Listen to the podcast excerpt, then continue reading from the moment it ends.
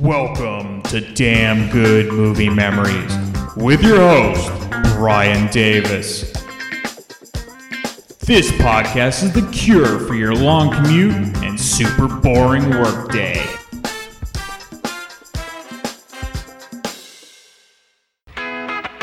Meet Mitch Weaver. Hey, that's my shirt. In the game of life, he's losing his shirt. Ah! You're not fit to wear this shirt. Mitch can't hold a job. You're fired. You get a horse and live in the mountains someplace and don't bother anybody. Got a personality like a dead moth. Mitch is no good at relationships. I'm through wasting my life with you. Note to self making love to blow up doll, not as good as advertised. Mitch lacks people skills. Hey, that was really funny, sicking the cops on us like that. I thought it was funny, but I'm surprised you guys did because uh, you got your asses kicked. I guess I showed you the thing or two about dirty work. But there is one thing Mitch Weaver is good at. You are the king of revenge. We should open a revenge for hire business. I think you boys can help me. Okay, settle down, prostitutes. You each get $20, and this requires no sex. Whoa, you got a dead hooker in the trunk. No, it can't be. I've never seen so many dead hookers in all my life. Lord knows I have. Don't shoot this. This is not part of the commercial. Is some jerk making your life miserable? You want revenge? Let us do your dirty work.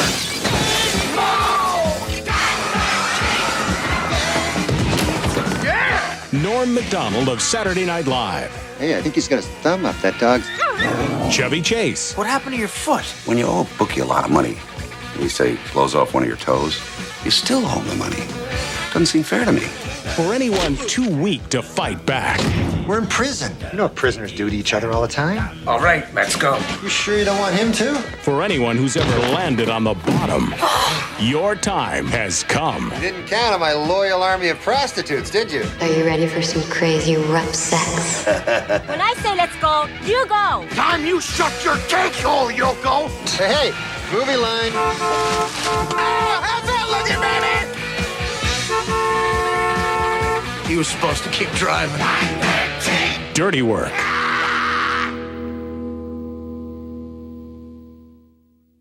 Hey there, it's Brian Davis, and for this week's episode, we're going to cover the movie Dirty Work from 1998.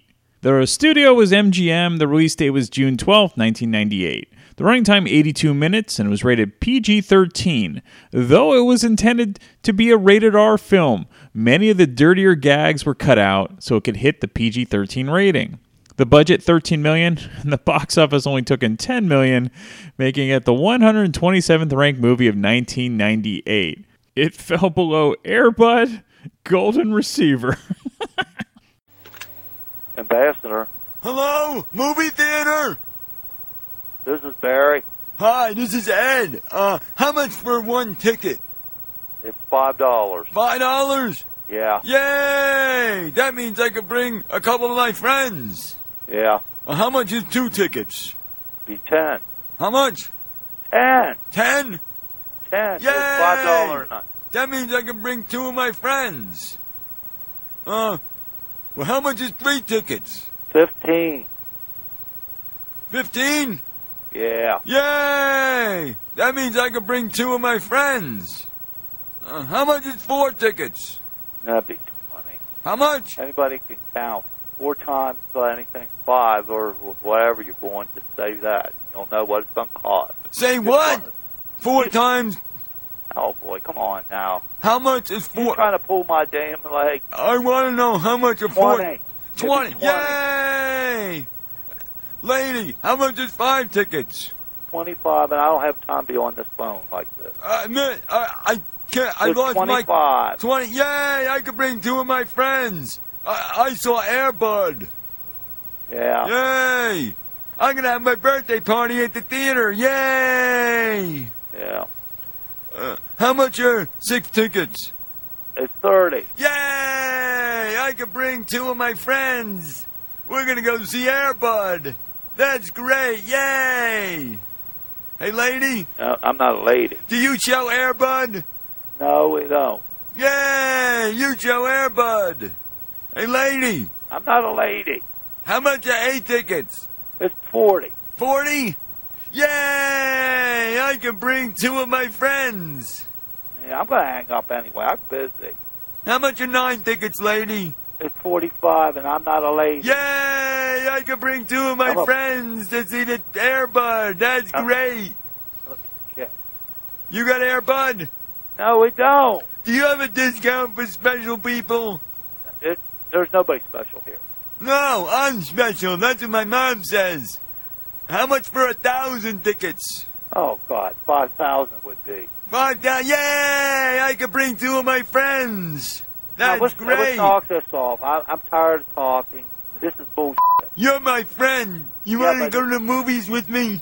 No, I'm not going to movie with you. Yay! You're going to the movies! Yay! I like you, lady. Yay! We're going to the movies.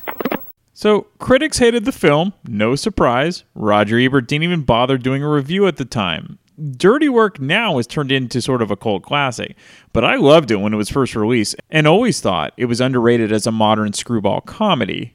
Also, it's really sad that many of the main players in this film are no longer alive Bob Saget, Norm MacDonald, Jack Warden, and Chris Farley. And Artie Lange has been close to death many times due to his substance abuse issues, but thankfully is still alive and seemingly doing well as of this recording of this episode in 2023. This would be Chris Farley's final film appearance as he died of a drug overdose six months prior to the release of Dirty Work. Okay, let's get into the main cast. You have Norm MacDonald, who plays Mitch. Now, as a film actor, MacDonald mostly did cameos, with Dirty Work being one of his few starring roles. His best known work was as a stand up comedian and on television. He was on Saturday Night Live from 1993 through 98 and was a staple hosting the Weekend Update segment. He also had a very funny sitcom called Norm for three years, which also featured Artie Lange. Macdonald passed away in 2021 at the age of 61 after battling leukemia for nine years. Artie Lange plays Sam. Now, most people would come to discover Artie when he became a full time member of the Howard Stern radio show after Jackie Martling left in the early 2000s. Artie's larger than life humor was a perfect fit for the Stern show, though his aforementioned substance abuse issues eventually led to him leaving the show. Artie's stand up act is terrific, and I saw him right before he joined the Stern Show at a small comedy club in San Francisco, and I got to talk to him briefly before he went on stage. He was super kind and very cool with me, and any fan that came up to him, he was just great. And I really wish him the best on staying sober and healthy. The director, Bob Saget. Now, at this point in his career, Saget was best known for his family TV shows like Full House and being the host of America's Funniest Home Videos. However, little did many know that he was a stand up comic for years prior, and his act was hilariously filthy. Check out his appearance on the documentary The Aristocrats to witness this. Unfortunately, Saget died in 2022 of an accidental death at the age of 65, where he accidentally hit his head and was blunt head trauma, and then he went to sleep and he never woke up. The cast is filled with terrific comedic actors like Jack Warden and Chevy Chase, Don Rickles, and Chris Farley. And actress Traylor Howard would be best known for her work on the TV show Monk. Okay, let's get into the making of the film. So, normally I give all sorts of fun tidbits, but this time we're treated with audio clips from Norm MacDonald and Bob Saget promoting Dirty Work at the time of this release. Appearances on David Letterman, Regis and Kathie Lee, Good Morning America, and The Howard Stern Show. So, enjoy. And now you have the uh, you have the uh, the dirty work coming out. Yeah. And I saw I saw a lot of the movie this afternoon. I haven't seen the entire movie because I couldn't we couldn't get a copy. But yeah, I got some of it, so I Yeah, looked yeah. at some of it. Very entertaining. Yeah. A lot of good people in it. Chris Farley. You know, it's very when you see Chris Farley in, in this Yeah, film. Chris Farley. It's just one of those things. You see that, and and for and for a second, you know, mind plays through. For a second, you think, oh, great, it's, and then you realize, oh, well, this Yeah. will probably be his last movie. But he's very, well, I mean, I, I obviously I know his last Yeah, movie. it will be his last Yeah, movie. but he, but he's really funny. He's incredibly I mean, the guy is, funny, is just man. naturally funny. And uh, he was great. Uh, Chevy Chase in the film as well. Chevy Chase and uh, Don Rickles. Yeah. Oh He yeah, I like great. Don. Don's Yeah, great, Don's isn't great. Was he fun to hang around with? He was really fun. Like we wrote, like we just wanted him to insult people in the movie. so we just wrote these insults that I thought sounded like Don Rickles. And then he got there and he like insulted the insult. Yeah. He said they were all horrible. so then he just insult. He just said, "Do whatever you want, just Yeah. insult us." And he was funny. He's especially funny when he insults you and it makes no sense. Right. Yeah. Like, like he'd come up to me and he'd go, uh, "Let me tell you something. Why don't you go to Alaska and and suck on a green whale?" and I go, "What? I don't know what does that mean." yeah, pretty good. Uh, and and I thought this was interesting. You know who directed the movie? Of course, you know. You were Yeah. in it. Bob uh, TV blooper Bob Saget. Bob Saget. TV blooper Saget. Yeah, he directed it. Yeah. He, now, does can he direct? Uh, No, not at all.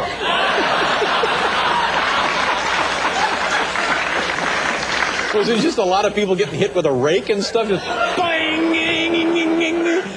lot of people falling down at weddings and that kind of thing. It was very comfortable with him as a director, though, because like he would give me like acting notes. He'd go, "I think you should do it this way," and then I'd go, "I've seen you on that Full House. What are you talking about?"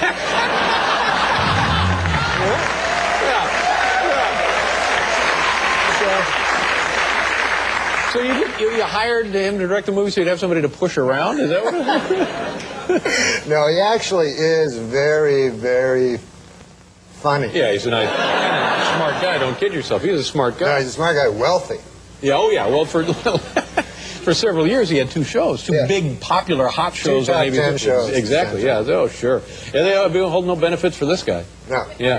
Um, Talk about this new, new, new movie called Dirty Work. Dirty work. Yeah, Somebody's got to do it. I read the synopsis of it. It sounds, sounds like a lot of fun. Two guys who just can't seem to get it together, right? Yeah, we can't get it together, so we the only thing we're good at is getting back at people. Yeah. So we open a revenge for hire business. Uh-huh. I like this. Yeah, Yeah. this is good. So if you need revenge, you see, you'd come to me and I'd figure out a revenge. Let's suppose there was somebody that uh, was getting, you know, was a mean, you know, then you. Treating you unfairly. Exactly. I would come to you and say, I want revenge. Yes, and I'd figure out a way to get you revenge. Well, you do this in the movie to uh, to Don Rickles, don't you? Yeah, Don Rickles was great. Well, what did he do to deserve some revenge? He was just Don Rickles. What I love is that I read that you wrote insults for him. He didn't like them at all. He wrote his own insults. Yeah, he just did. We just said, do whatever you want. Yeah, you can't- he just insulted us. And it was great because uh, he. Uh, it's funny when he insults you and it makes no sense. Yeah. You know, like he'll just go up to you and go, "Listen, uh, why don't you go to why don't you go to Alaska and live in a shed with a rake?" and you go, "What does that mean?" What is that? You're talking to the right person. He thinks he I love loves Don That's Rickles. great. Oh, yeah. So you like acting, huh? So this could be the beginning of a whole new career for you. Yeah. Just like Chevy left Saturday Night Live, went out to Hollywood, became a big movie Right. star. Well, acting is tough. I mean, uh, one of the toughest things is you don't have your own name. Like, my name's Norm, as Yeah. you well know. Sure. And uh, my character's name in the movie was Mitch, you see? Uh-huh. So in the scenes, like, a guy would say to me, uh, would say, uh, uh, hey, we better get going, Mitch. And I go, huh? and then they go, cut, cut, right. you know? You're not used to this. Right. So then the next time they go, uh, uh, yeah, uh, let's get going, man. We got to get going, Mitch. And I go, yes, yes, me, Mitch. All right, let's get going. I'm Mitch. And then they go, cut. And Bob Saget directed this. Yeah, well, you know, there's bad news and everything. How is young Saget? Is He's he actually He's there, right isn't he? over Bob, there. hey, Hey, come on over here. Bob Saget.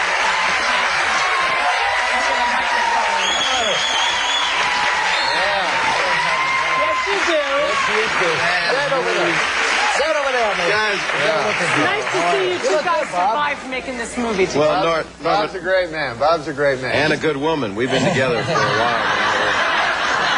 And now he's a big movie director. He's a big movie director. If it's, a, if it's a big movie. tell him what, uh, tell, tell him what Rickles uh, said to you when he first met you about what Scorsese. Oh, Rickles uh, actually said, uh, Bob, you're very, very tall. You're very tall. Martin, Martin's very short. Very short man. That was it. No, man. Remember Scorsese met you? When he first heard? He said, I'll do it. I don't remember. He said, uh, you know, Rickles meets him and he goes, you know, because he did uh, uh, uh, Casino with uh, Martin Yeah, Scorsese. sure. And he goes, uh, I just talked to Martin and I told him uh, you were my next director. And he went, ah! Oh, He left me a message. He called me at my office and he said, uh, I don't understand. He left these this message. He said, I hit two in pound and I hit three in pound. I don't know how your Jew spaceship works. He says, call me Saget. I miss you. Don Rickles. It's very funny. How is he as an actor? Uh, what He's really think, good. Yeah? Big He future? is. Yeah, I think the man is incredibly talented. I'm not just saying that because we have a movie opening on June 12th. No, he's really he's he's in full commitment. He says he wouldn't answer to you know the name Mitch, but he did. Yeah. Not to me, but to other people. Well, you gave it 100%, huh? Now, can Yeah. this guy become a romantic leading man in the movies? Yeah, he turns me on. No, I, I think I, I. All kidding aside, I've talked to a lot of uh, Ladies? people, a lot of lot of ladies, and they all say they find this man very sexy, and they think his,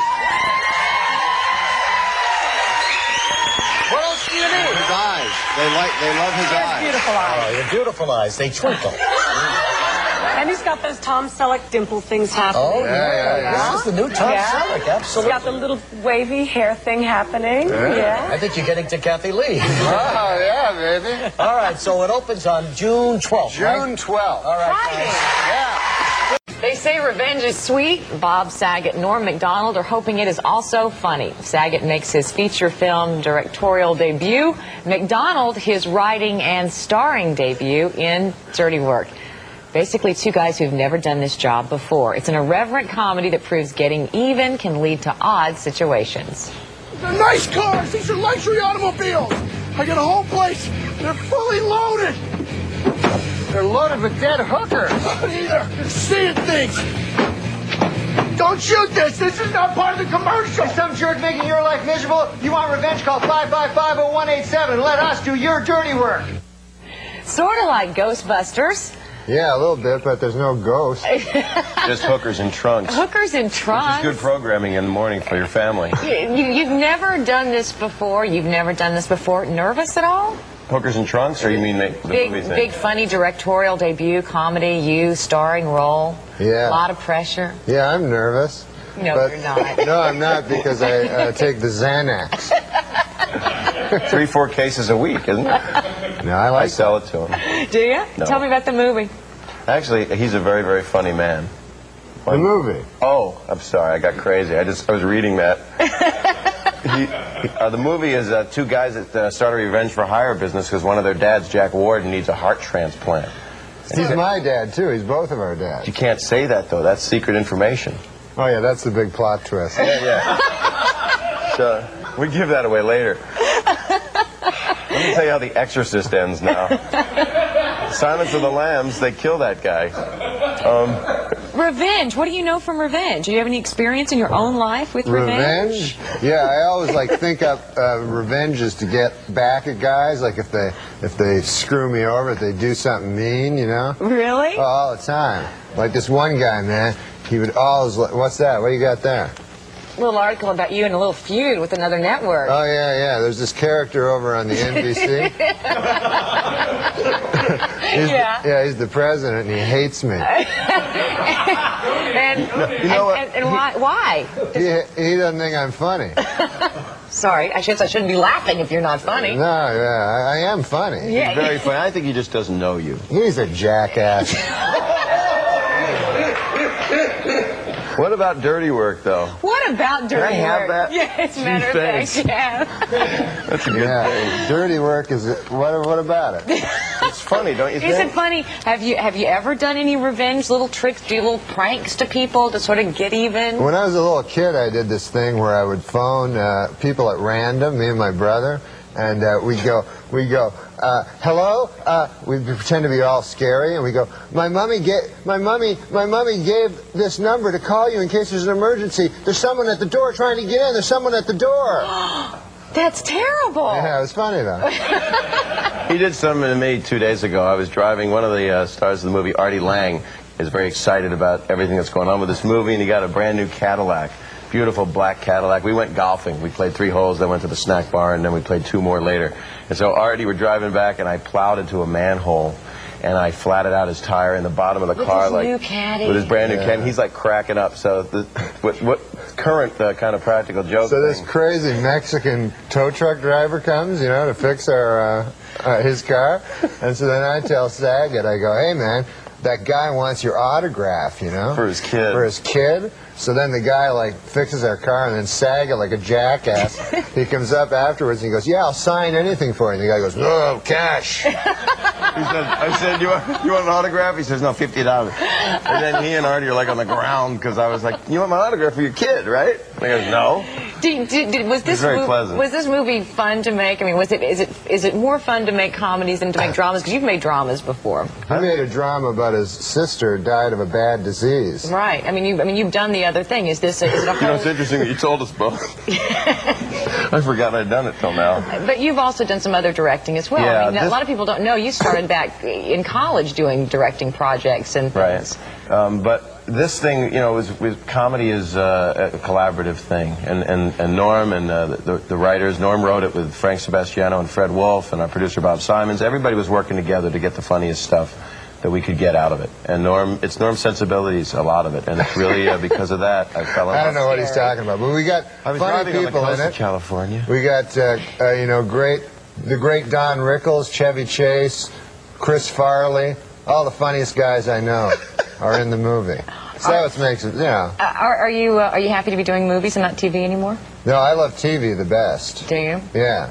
Maybe one day I could fill in for Spencer Christian if he's over in Atlantic City. Or Do you think? He always is, you know. I know, I saw him there once. Did you? Yeah, How he much had, did you a, lose? he had a feverish look on his face. Norm Macdonald, Bob Saget. We're done? Best of luck with Dirty Work. Thanks, Lisa. You and Kevin are great, man. Thank you for saying it. I guess when we did Dirty Work, I was more the guy that wanted to be liked, and that ain't the club you do it with. You know, you don't have, you know, Frank Sebastiano and Fred Wolf. It, it, it ain't social. It's making the best movie you can make. And Right. That, that movie was, you know, people that love it have to know that writing good comedy is hell. You know, it's it's really hard work, and Yeah. that's why I think the movie resonated. Right now, I'm trying. We'll see what happens. I'm trying to make the R-rated cut for Norm. You know, Right.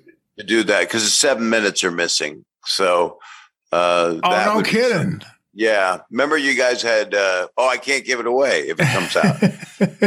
Well, the it don- involves donuts. The donut scene. Yeah, right, exactly. And there's more. There's more than that. But uh, you know, the prison scene's a little bit different. Yeah, yeah, and the, the well, I, I, I can say what it is. The prison scene, Norm, uh, Norm gets fucked in the ass, and uh, as it ha- as you do in prison. listen, I've been there. No one, no one always gets fucked in the ass. Believe me, that that would be a, I'd be a hard date to deal with if that happened. Well, But- for you, it's like looking for Waldo once you get in there. but uh, yeah. Uh, anyway, you know, uh, Norm Norm says after he gets fucked in the ass, you know what? You know what hurts the most is the lack of respect. That's what hurts the most. But the other thing hurts the most: the anal rape. right, and that that we That got cut it, out. But we used a wide shot, and amazing that it worked. That and the, and the other thing. Right. And I- had Norm loop it, and he went, "God, did I? It looks like I said that." So he didn't. You said, you said anal rape, Norm. Um, and so hopefully we'll put anal rape back in where it belongs in Yeah. dirty work. anal rape belongs no no further than your friendly uh, podcast and your friendly movie makers. The new movie with Norm Macdonald. Norm wrote this movie. What is this with, movie with, uh, about? he wrote it with Frank Sebastiano and Fred Wolf. Right, you know Frank. Yeah, Frank uh, was in here. In fact, Frank wrote some bits with us. When, Right, um, okay, yes, Frank's I a read, funny man. Frank's very funny. Frank Yeah. used to write the, all the weekend update stuff for Norm on uh, Saturday Night Live. So now, what is this movie about? This is two guys, Norm and Artie Lange, who's been in here also, Right. and uh, who go into the revenge business because uh, Jack Warden is Artie Lange's dad. He needs a heart transplant. Right. It costs fifty grand, and Chevy Chase is a doctor who's Yeah, going. to Norm idolizes Chevy. You know why? right? Why? Chevy's funny in the movie. Because he did the original Weekend Update. No. No. That's the obvious answer. he idolizes him because, and this is a good reason. He says the thing he loved about Chevy Chase was when he used to do the Gerald Ford impression, Yeah.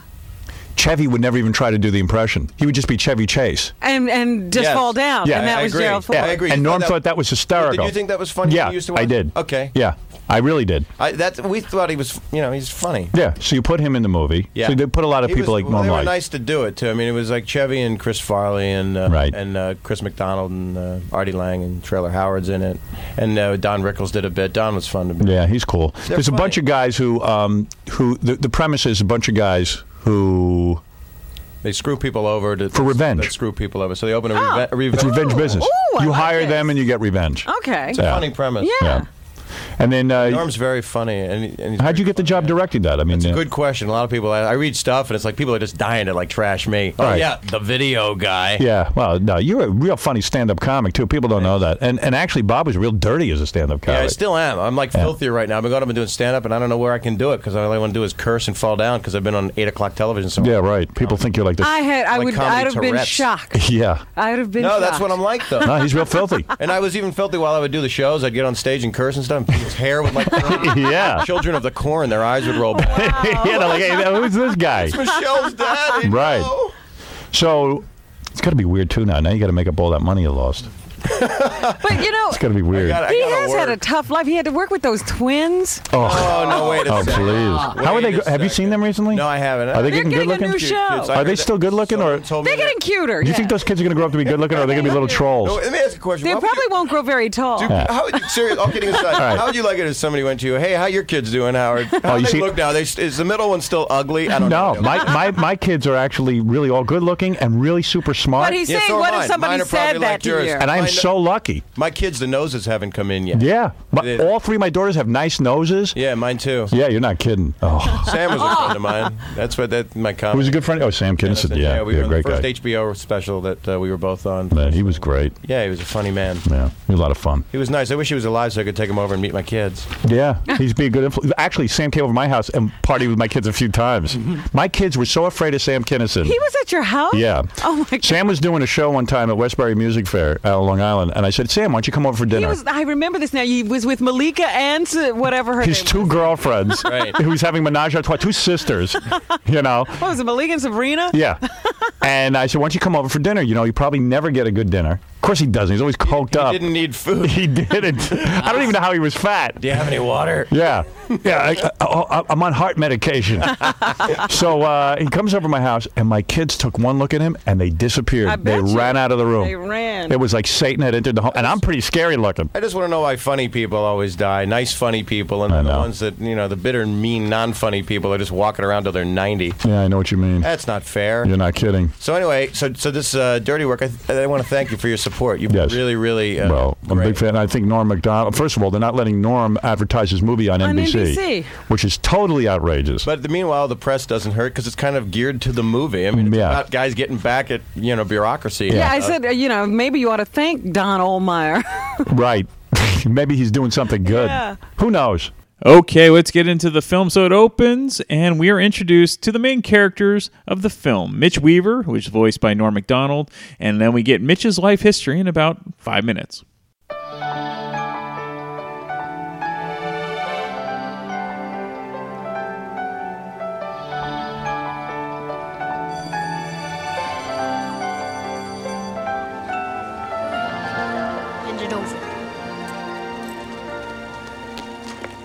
Hand over the milk money, Weaver. I'm afraid I can't do that, Derek. I'm just not sure you'll spend it on milk. That's me, Mitch Weaver. That's Sam, my lifelong best friend. I never had a dad growing up, so Sam's dad, Pops, tried to fill in a little. He was a boxer, real tough guy. Most important thing to remember in life, no matter where you go, no matter what you do, don't take no crap from nobody. I never liked the guy, but he was right about not taking crap. Wow, my dad sure is great. Hey, do you know where he hides his guns? Don't worry. We just planted the guns in the bully's desk so he'd get in trouble. Wasn't me! Let me go! They weren't mine! We always did stuff like that to get back at people who mess with us. Like there was this crossing guard who used to grab all the kids' asses. Back then, people weren't on the lookout for that kind of thing. The only way to nail a guy like that was to catch him red-handed. That's where the super glue came in. Hey, look, everybody! Crossing guard grabbing eight-year-old's ass over here! Look, everybody! Look! Crossing guard grabbing eight-year-old's ass over here! And we really got back at this ornery babysitter we didn't like. After all these years, picture still makes me horny. I mean, wistful! It, it makes me wistful! When I was 16, the saddest event of my life occurred. My mom died. Everyone did their best to console me, particularly Aunt Jenny. It wasn't easy because I'm not comfortable expressing my, what do you call them, uh, emotions? Anyways, I learned to express myself in other ways. I started making little notes to myself. Note to self. Remember, Aunt Jenny is your aunt. Then there was this character we had to deal with. She thought just because she was a meter maid that she had the right to go around giving everybody parking tickets. That's where the popcorn came in handy.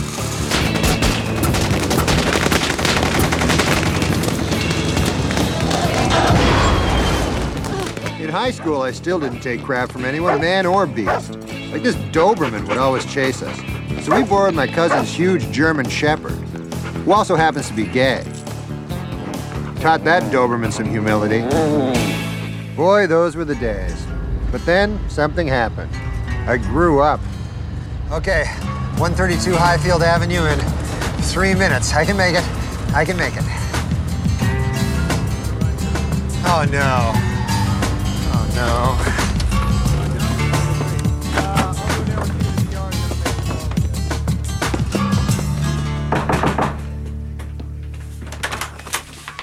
Hi there. So 30 minutes are free, right? And you took 32 minutes? So close and yet so far. Give me a break, pal. That free pizza comes out of my paycheck. Well, that doesn't seem fair, does it? So then the guy says, if you want the money for this pizza, you tell Aldo and the rest of those sweaty Italian fruits to come down here and get it from me themselves.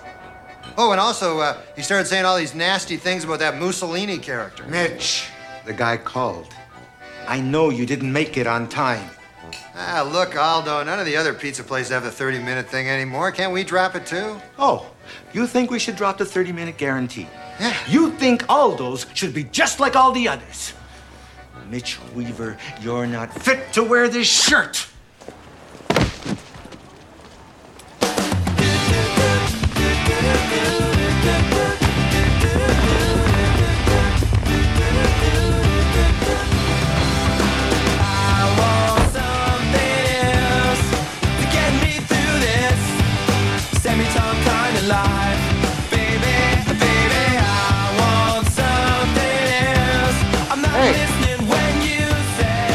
That's my Canadiens jersey.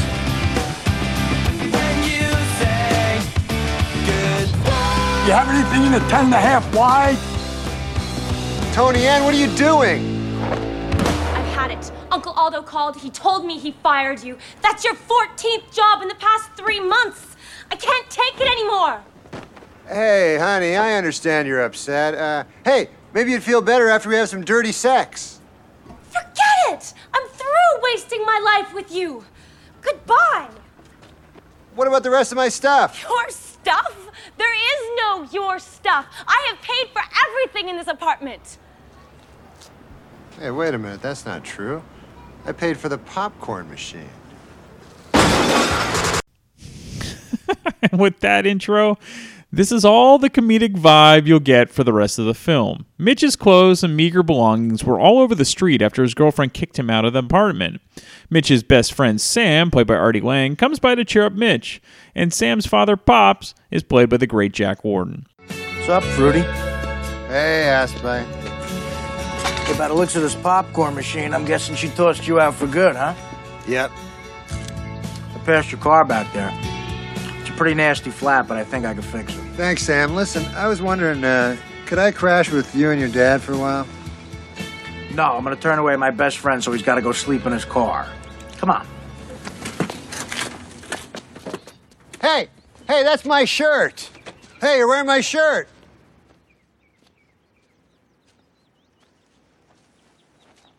Ah! Here, here you go. No, no, no, that's all right. I was uh, talking to somebody else that's different than you. so, that last gag was all visual, as the guy with Mitch's shirt has a thick layer of body hair all over. Mitch and Sam go outside of the house to visit with Pops, who really is an ornery son of a bitch. Listen, uh, I'll, I'll be right back, all right? Yeah.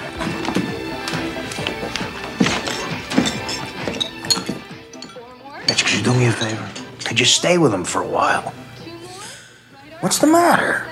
Sam, you know how I feel about your father. I'm, I'm uncomfortable around him. I mean, he's he's kind of I don't know, creepy. You know, he's creeps the hell out of me. To tell you the truth. Yeah, well, he likes you. Yeah, all right, just look. I gotta go call somebody to borrow a jack, all right? So just stay with him for a while. All right. Feeling okay, Mr. McKenna? Oh, hey, don't worry about me. You know, I just want to thank you for uh, spending a little time with me, you know? Oh, well, no problem. yeah, yeah. I also want to say I'm sorry. Sorry for what? Well, for being a, uh, a creepy old man. I apologize, you rat bastard. You say those things about me, then, huh? Let go! Get out of here, Sam! Get the hell out of here! I'll kill this bastard! I can still hear you, know, no matter how creepy I look. All right, take him.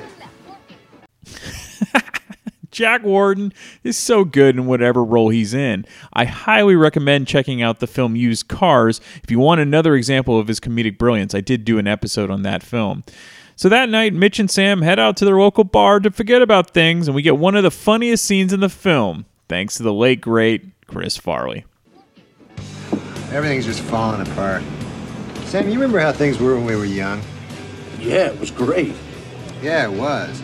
I mean, I felt good about myself back then, you know? If somebody messed with me, no problem. I didn't take crap from anybody. Now I'm in my 30s, I can't hold a job, I go out with women I don't even like. And worst of all, I take crap from absolutely everybody. Yeah, well, things could be worse, you know. I, uh, I could have got my nose bit off by a Saigon whore.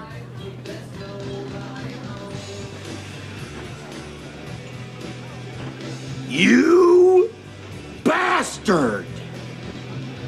Hey, I'm just messing with you, Jimmy. I saw you down there. Hey, Mazzetti, get Jimmy a beer on me. Okay. Sorry. Wow, look at her.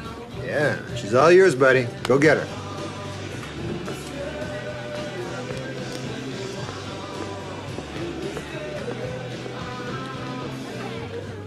Hi, how you doing? I'm Sam. Sam McKenna.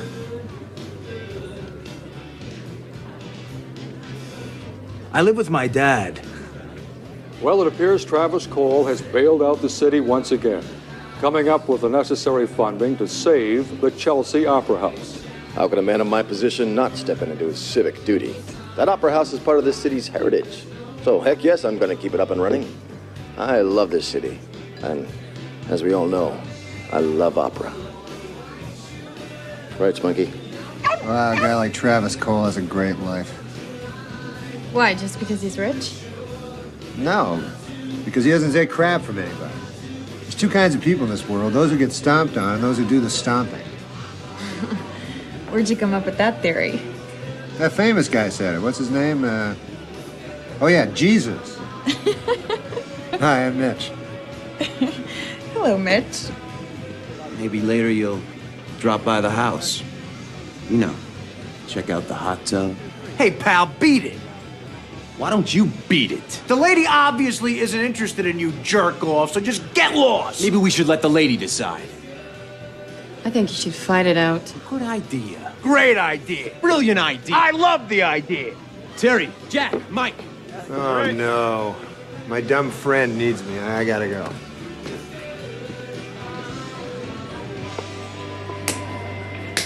Well, Mitch, looks like we got ourselves a fight, huh? Great, it's fighting time. Can I be on their side? Looks like there's gonna be a brawl. You playing something good? Hell yeah! Rolling Stones, street fighting man, G7! You just hit G8. If you like pina coladas, bring it on in the rain. Ah. Hey, how come you get a pool cue? You fell right into my trap! Jimmy, bite him! Bite him in the nose!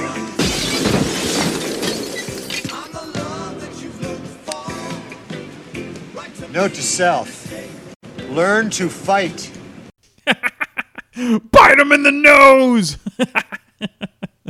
Farley always cracks me up, and the slow burn reveal when we first see his nose that has the tip missing, it's just priceless. So, the ongoing joke of the film is that Mitch literally gets thrown out of everywhere he goes, this time through the large window of the bar. Mitch and Sam decide to get even with the frat guys who they got into the fight with at the bar. They do this by dressing up as police officers.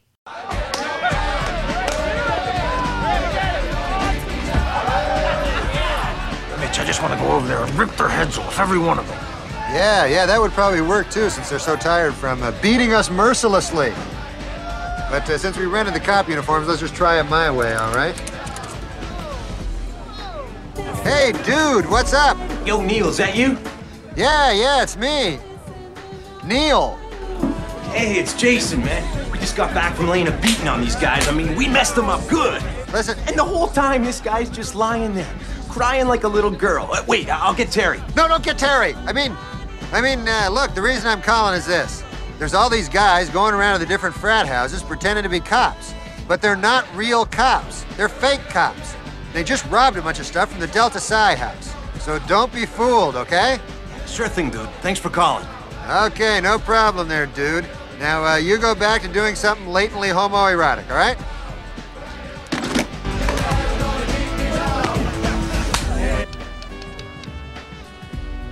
Hello, real cops? Yes, I'd like to register a complaint. All right, fellas. You got a little complaint about the noise. Whatever you say, officer. Folks, sit down. We need backup.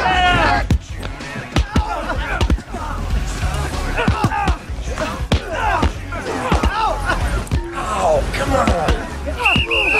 on. Okay, we'll take care of these two. Thanks, boys. You got it. Hey, frat sisters, remember us? Uh, uh, uh, I'll take this one.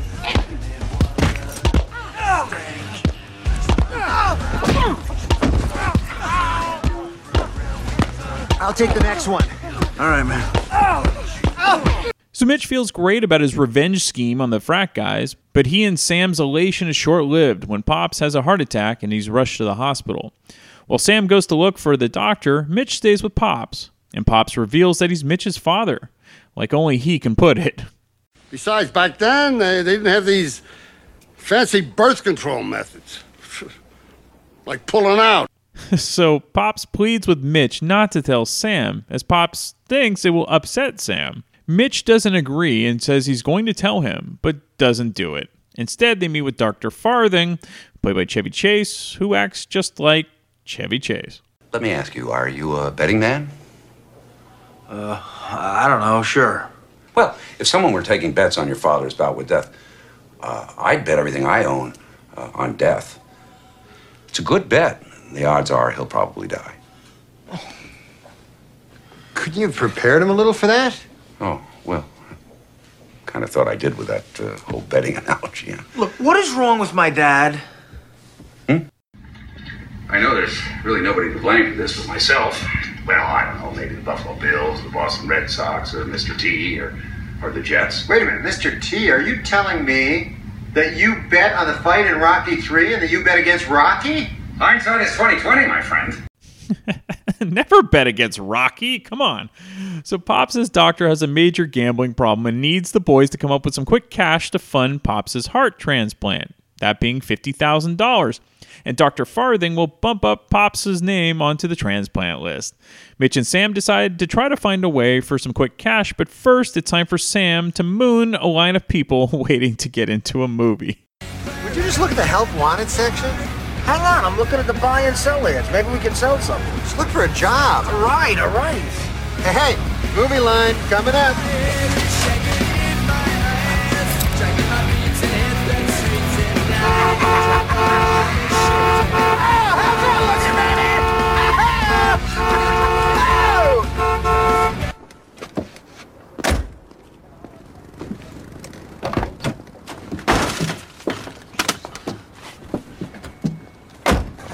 He was supposed to keep driving. They quickly get fired from a construction job during the training after lying on their resumes. So it's time to do some food taste testing instead. Hey, Aspite, uh, are you sure this is such a good idea? Hell yeah, it's 50 bucks for eating brownies. They are safe, but there is a chance of some side effects, including mild itching, nausea, chills, hallucinations, and rashes. These are good. These are good.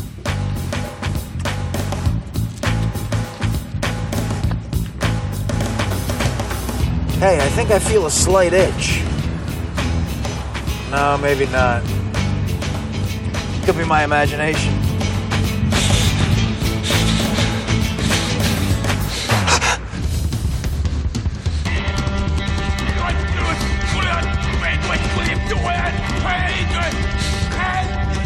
We eat the pig and then together we burn! Burn! What you talking about, Satan? Come with me! You belong with me! Burn! Burn!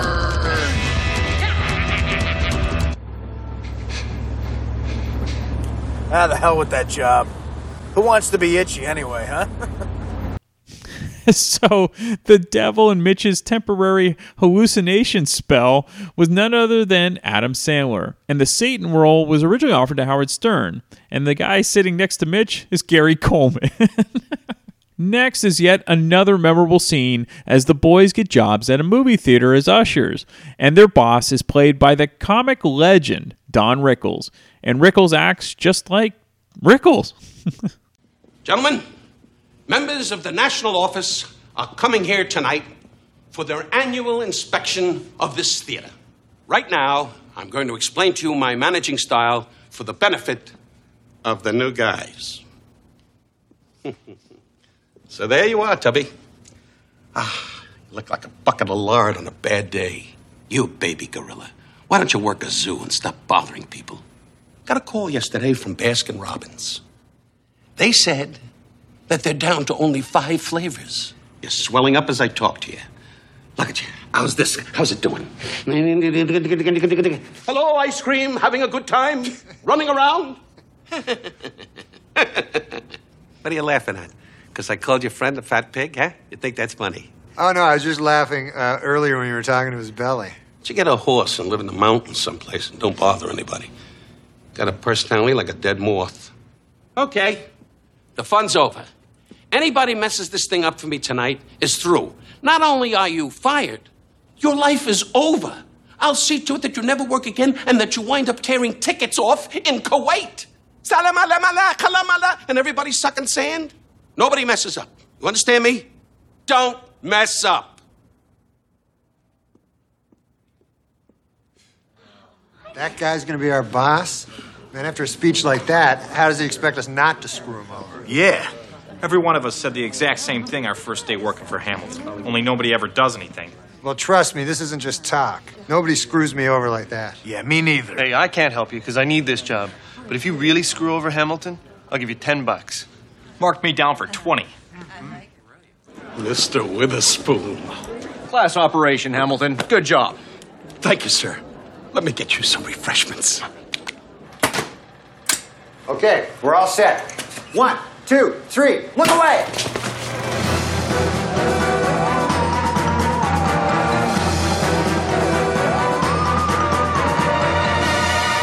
Look, an alien. Yeah, we better have sex with each other.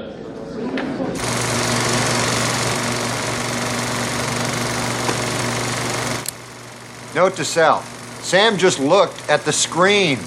No, I didn't. I was just making sure that the real had the. Bit- Hey, this alien looks just like a hot guy. You're right, we better have sex with him. Give me that. Took you long enough, you dummy.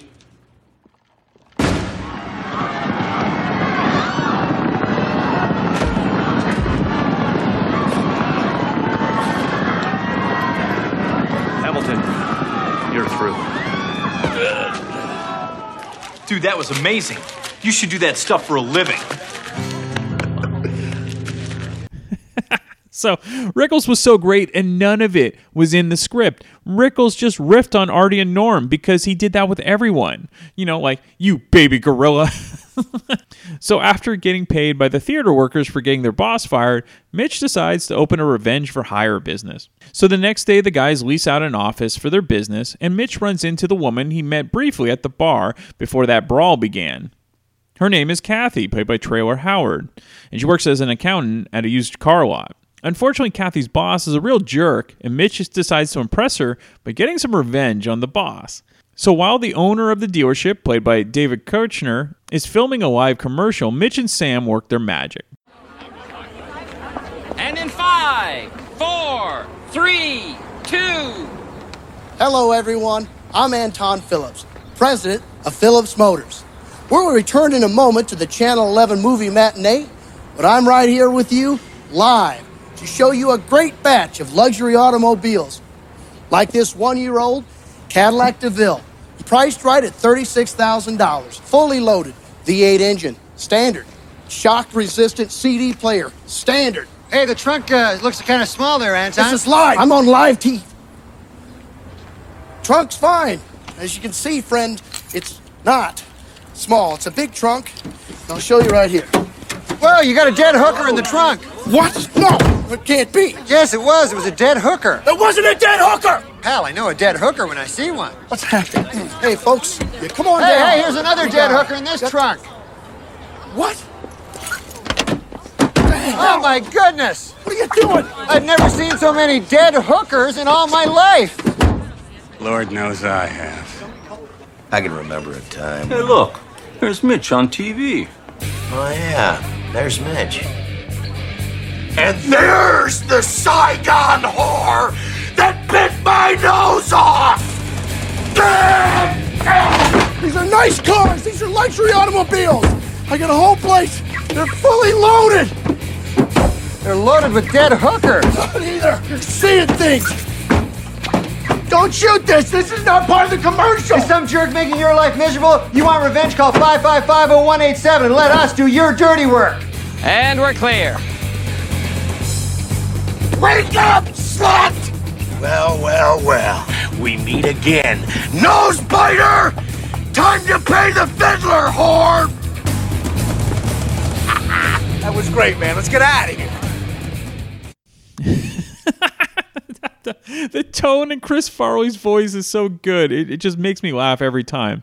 Unfortunately for Mitch, because of the stunt, the owner of the dealership had to close, and now Kathy is out of a job, and she's frankly not very happy with Mitch. But Mitch can't worry about romance for now and still needs to raise enough cash for Pops. Next, it's a job at a carnival, specifically the Bearded Lady, played by Rebecca Romijn Stamos. This woman who works here, Heather, she's an abusive drunk, calls me names, hits me. Your classic dwarf hater. Here she comes. Move over, short stuff. Hey, baby. You ever had a chick with a beard before? I can't say that I have there, bearded broad. Well, then, sugar, you haven't lived.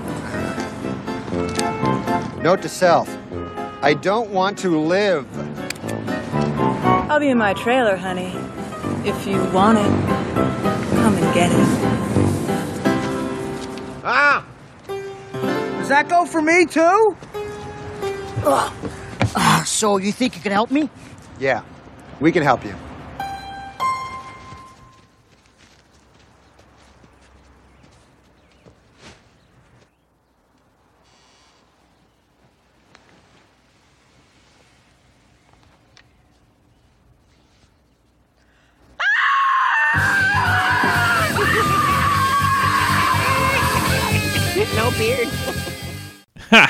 So, yep, they shaved her beard off, and next the guys help out a client who lives next door to a noisy neighbor. But they get more than they bargained for. I mean, they drive around in their Porsche doing 90 miles an hour right where my kids play, blasting their music, and they have these loud, wild parties that are still going on when I get up for work. That sounds awful. It's unbearable. It's unbearable to live next door to that house. Well, then we'll make it unbearable to live in that house.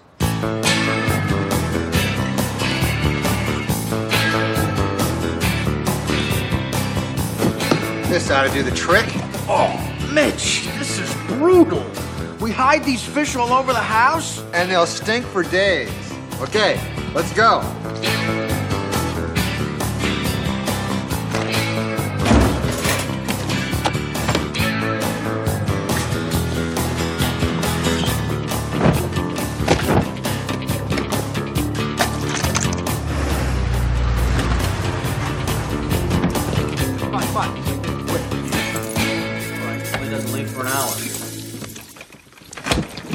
Place you got. Yeah, yeah. Let's go.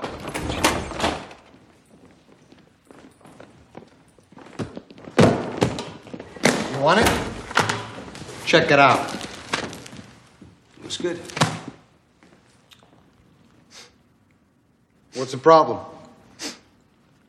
smells like fish in here. What is that? What, what, what was that? Some sort of signal? Huh? Is that a signal? No. You wearing a wire? No, Is it that- really does smell like fish in here.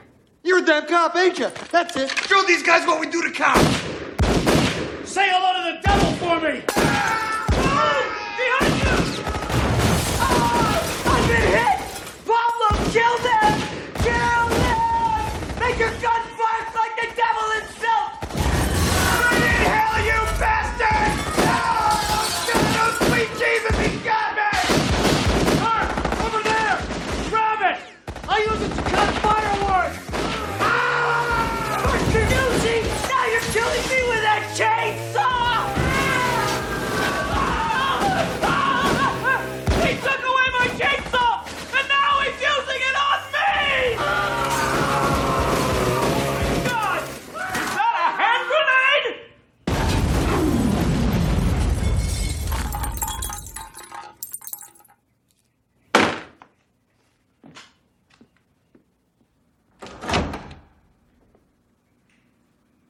Good Lord.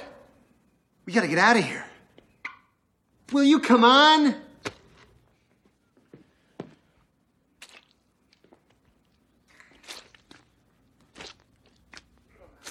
That's it! This noise has got to stop! Oh my God. I never asked you to do this. Oh, hey, Ed, uh, listen, we gotta go. Do you think you could pay us now? That's right, the house was owned by a big time drug dealer. The best part about the scene is that you don't actually see the massacre going on, but the horrified facial expressions of Mitch and Sam as they stand in another room holding the fish.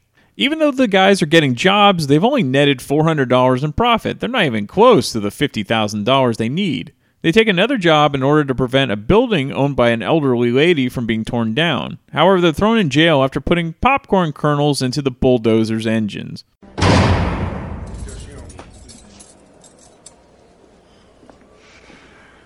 How are we gonna get out of here? We can't make bail. Pops is gonna die. We're just gonna be left here to rot. Yeah, well, uh, I'm not worried about the rotting right now. I'm worried about something else. What else is there to worry about? Well, we're in prison, you know, with, with prisoners. So what? So what? You know what prisoners do to each other all the time? No, what? You don't know? No! Well, they. I never heard of that. You never heard of that? How could you have never heard of that? That's what prisons are most famous for. All right, let's go. Not you, Tubby. You sure you don't want him to? The popcorn in the bulldozer stunt was allegedly perpetrated by these two men, Mitchell Weaver and Samuel McKenna. But was this a dangerous act of mischief or a heroic example of civil disobedience? Those two boys sure are heroes to me. If Mitch Weaver and Sam McKenna are heroes, then who's the villain? Many would say that would be the builder of the parking lot, millionaire real estate mogul, Travis Cole. Damn it. That looks bad. We've got to stop the hemorrhaging. Martin, could you wait outside? Yes, sir. Uh, I'm, I'm sorry about what happened. It's all right, Martin. Wasn't your fault. By the end of the day, I'd like Martin jobless, homeless, penniless, and hairless.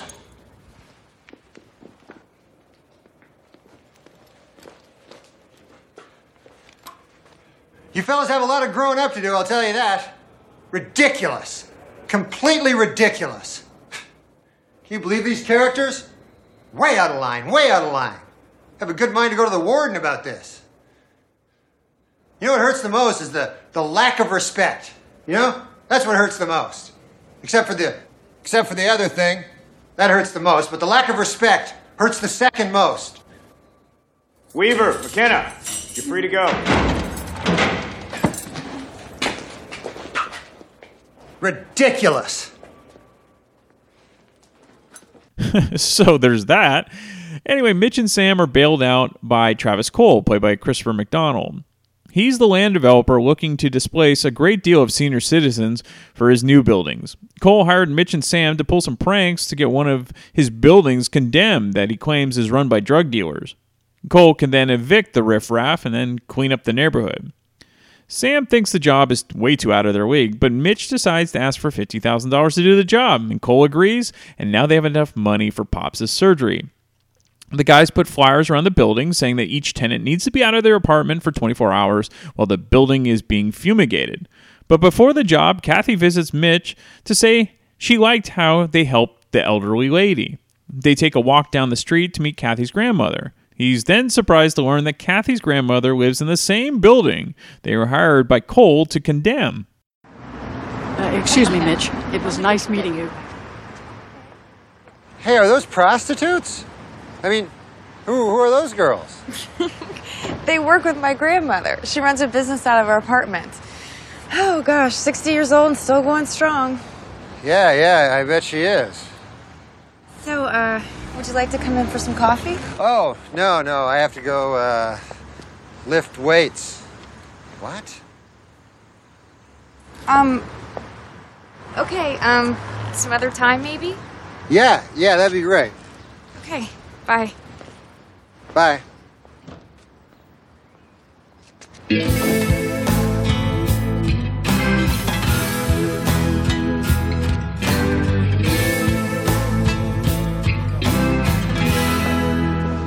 To tell me that that sweet girl's grandmother runs a whorehouse out of the building we're about to destroy? Yeah, I feel awful doing this to Kathy. Hey, uh, Mitch, you're really starting to like this Kathy, aren't you? No. Mitch, I know you, man. When you say no like that, you really mean yes. What are you talking about? Watch, I'll show you. Mitch, uh, did you ever rob a bank? No. Did you ever climb Mount Everest? No. Did you ever say that you can see why women find Sean Connery sexy? No. Okay, so I like Kathy a little bit. Man, I hate the fact that we have to destroy her grandmother's building. But we have to. Yep. And then we get a montage of the destruction while ACDC's Dirty Deeds Done Dirt Cheap plays. The guys, after their destruction, see a news report and find out that Cole doesn't own the building after all. He just wants to take over the real estate. The guys decide to head to Cole's office to pick up their 50 grand, but things don't go as planned.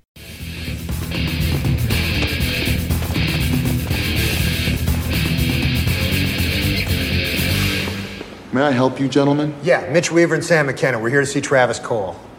Mr. Cole said to tell you your services will no longer be needed. No longer. Look, fellas, I have an idea. Why don't we just get Mr. Cole on the phone? Hey, no, I have a better idea. Why don't we kick every single one of your asses and then we go upstairs and kick Cole's ass too?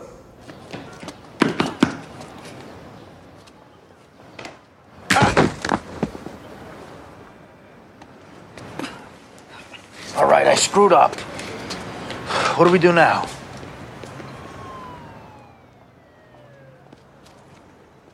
Hey, homeless guys. I'll tell you what, I'll give you a dollar each if you go into this building here and run around yelling and screaming. Uh, you know, that's very nice, but I think what you probably need are like some psycho, out of control homeless guys. Yeah, we're more the broken, spiritless, I've lost the will to live type homeless guys. How about for $2?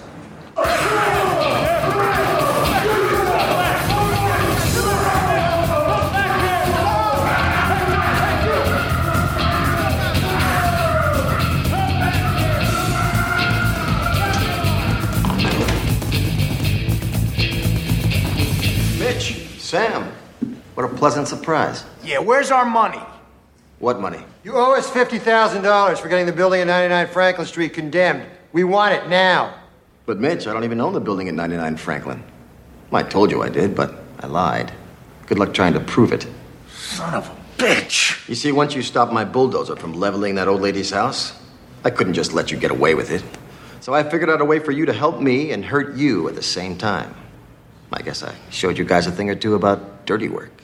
Yeah, whatever. But we're not leaving here till we get our 50 grand.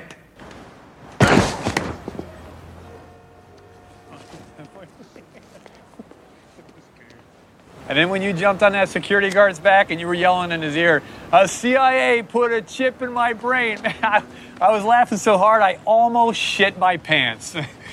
Almost? it's great. Hey, thanks. That was fun. Uh, a lot more fun than working for Travis Cole.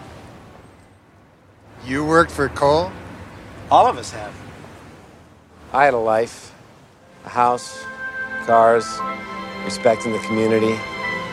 Suddenly it was all taken away. I think I finally realized just how low I'd sunk one day when I was at my daughter's soccer game. She lives with her mom. And I was standing on the sidelines, and a cop came up and asked me to move along. That's when it hit me. I'm not even a human. Here's your two dollars.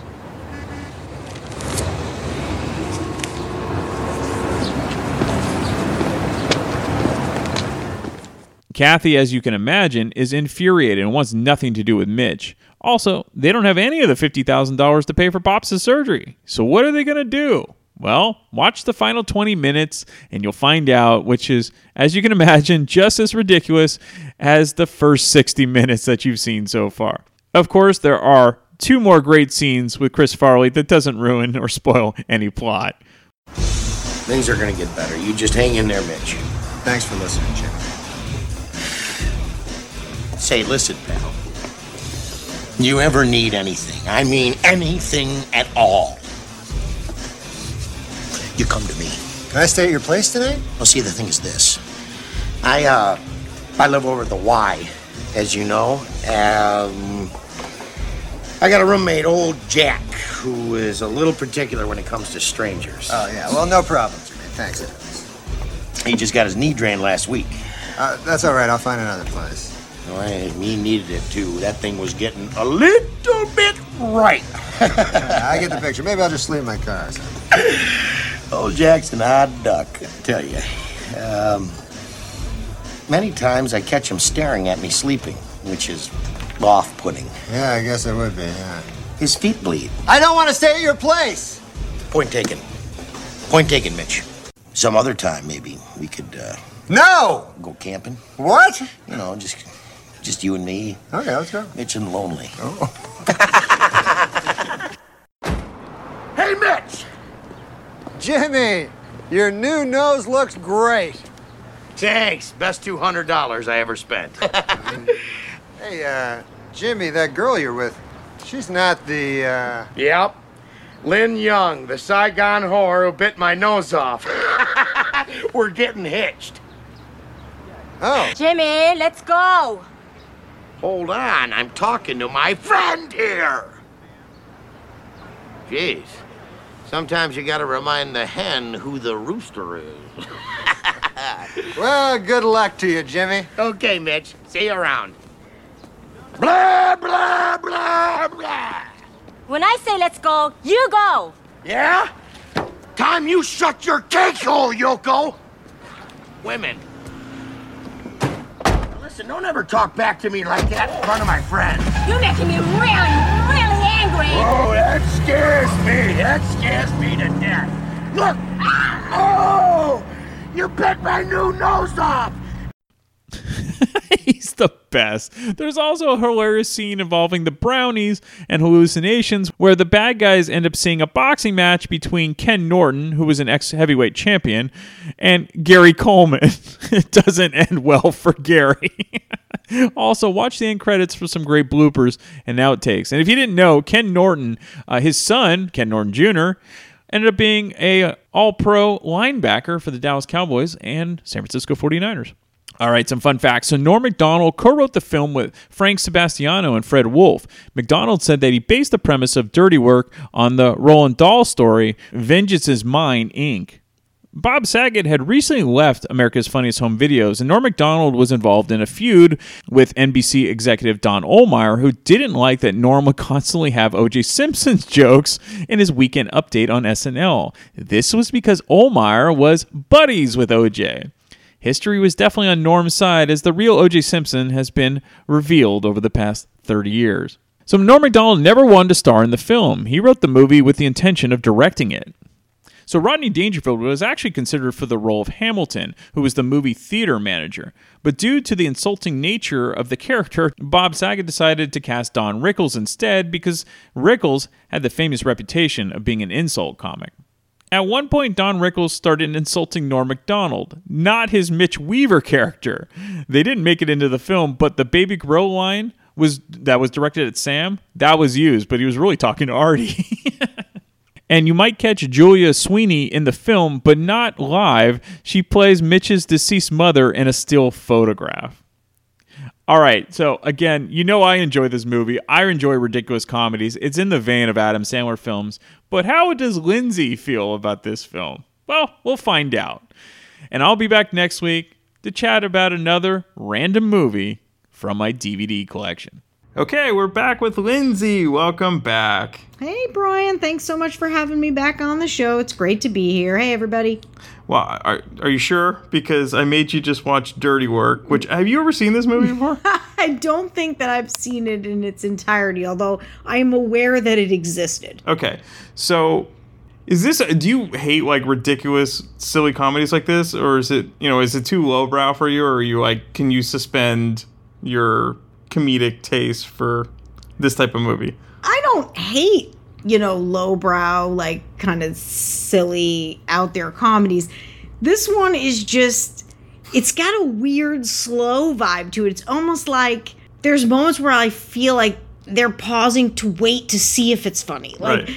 it is definitely an interesting option in this genre. I will say that. so compared to like, I guess the best comparison like an Adam Sandler movie. So is this better or worse than the, maybe the dumbest Adam Sandler movie? it's slower than Okay. the dumbest Adam Sandler. Like there's a there's a speed element to this comedic timing that is odd. So you would you would rather see like an airplane, a naked gun, that type of For sure, Okay, right, right. I mean, and don't get me wrong, like this comes from a classic time of funny Saturday Night Live Yes. comedians. You know, you've got Norm Macdonald, who is his own, you know, breed of funny. You've got Chris Farley making his always over the top Oh yeah.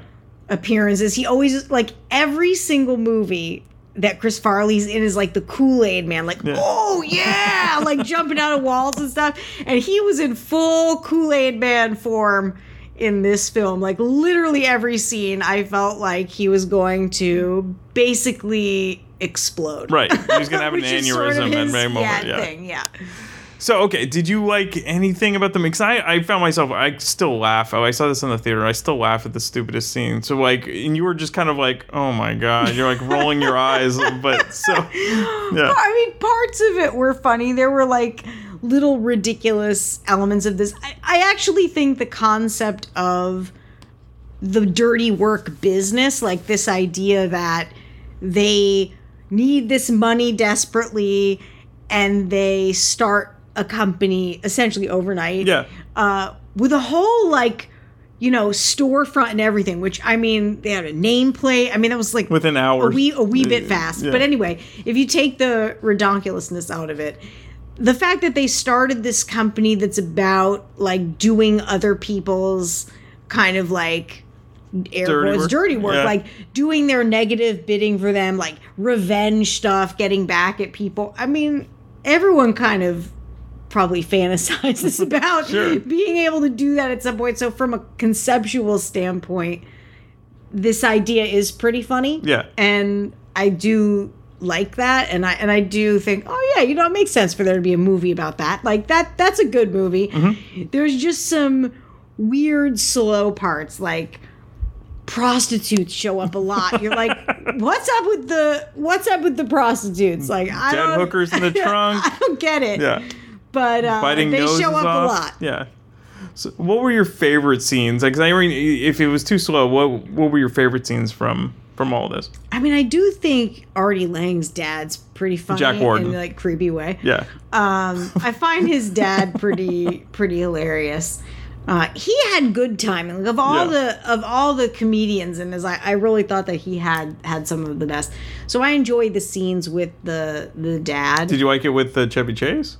Chevy Chase was good. This Yeah. was sort of like a muted version of Chevy Chase. Yeah. Like he he had some scenes that should have maybe been more funny than they were, but I almost feel like he was a I don't know, just sort of like a side hustle player, character. yeah. thrown in here. Um, I actually thought the dad Mhm. kind of stole the show. I really do love Don Rickles. Rickles, so yeah. the part where uh, Norm Macdonald and Artie Lange are in the in the theater, Yeah. one of their early jobs where they're actually like trying to make it Sure. and they are being accosted essentially in a line by Don Rickles, who I can only imagine was kind of ad libbing what he Oh, was yeah. saying. Like, I have this feeling there was no script that was No. here, Don Rickles, say this string of ridiculousness to No. these two dudes. Instead, I feel like he just kind of ad libbed and and that was one of the better scenes because Yeah. I just I I love call him Don. a baby gorilla. I love Don Rickles. He was really good.